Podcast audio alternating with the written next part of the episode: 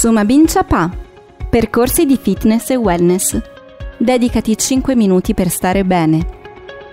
Buongiorno e benvenuti a tutti gli ascoltatori interessati al fitness e al wellness. Anche oggi abbiamo qui con noi la nostra Nadia Rizzo della Reale Società Ginnastica di Torino. Buongiorno Nadia. Ma buongiorno. E abbiamo fatto in passato un piccolo exploit, una, un piccolo racconto di come è nata la Reale Società Ginnastica. Nadia, io so che la Reale Società Ginnastica, oltre a lavorare nei confronti dei più poveri, dei meno abbienti, ha lavorato anche nei confronti delle donne. Cosa ci puoi raccontare in merito?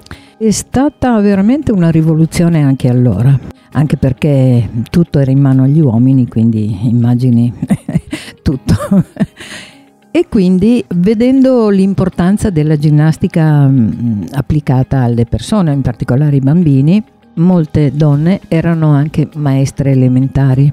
No? E quindi c'era necessità, visto che poi insomma stava diventando obbligatoria a Torino, rispetto all'Italia si sono mossi prima, 1859 era già obbligatoria nelle scuole.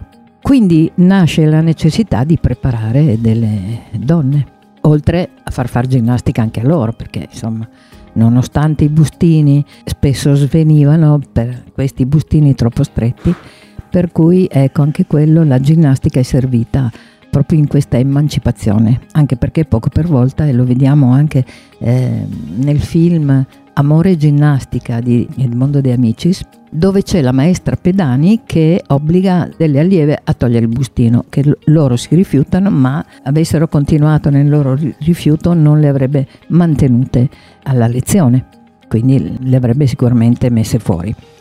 Perché? Perché il corpo aveva bisogno di respirare, aveva bisogno di muoversi in massima libertà, quindi non è stato solo un benessere fisico ma anche una rivoluzione dal punto di vista dell'abbigliamento. Infatti poco per volta si è arrivati poi al reggiseno e non questi bustini con questi lacci tremendi.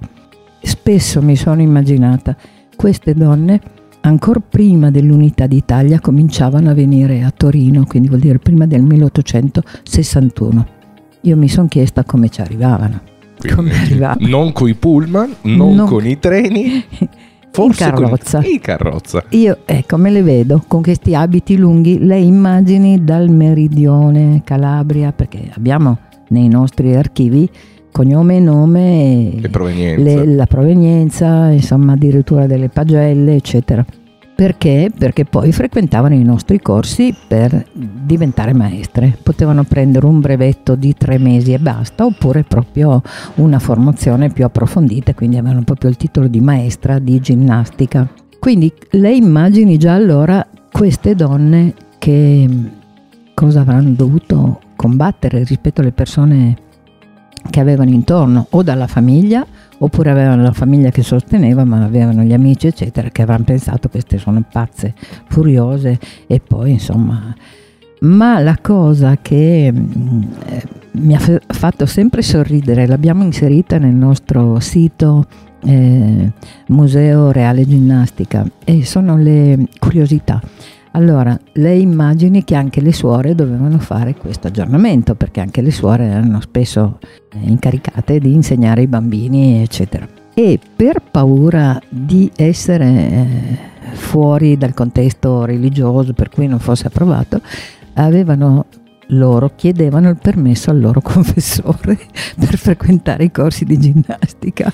Cioè, in mezzo alla confessione si chiedeva per favore, posso sì, frequentare? posso perché insomma poteva anche magari in certi movimenti o certe mostrare. cose alzarsi un po' e mostrare la caviglia, perché Aia. la caviglia era una roba pericoloso, ma anche proprio per le ragazze. Eh. E sono passati un po' di anni e. Sono passati un, un po' di anni, però 1920, tra il 1910 e il 1920, in un concorso a Milano, è state criticatissime delle ragazze che hanno fatto una specie di salto in alto, io non posso immaginare quanto potessero saltare con gli abiti lunghi e sono state criticate perché si è alzata un po' la gonna, capito? Però hanno visto la caviglia Posso farle una domanda? Il salto in lungo veniva fatto con le gonne lunghe? Assolutamente sì, erano oh, molto Dio. ampie, sì, sì, sì. E non rischiavano Noi, di inciamparsi o... Ma sicuramente qualche facciata per terra l'avranno presa. Noi abbiamo proprio delle fotografie che lo dimostrano perché abbiamo le foto de- del 1894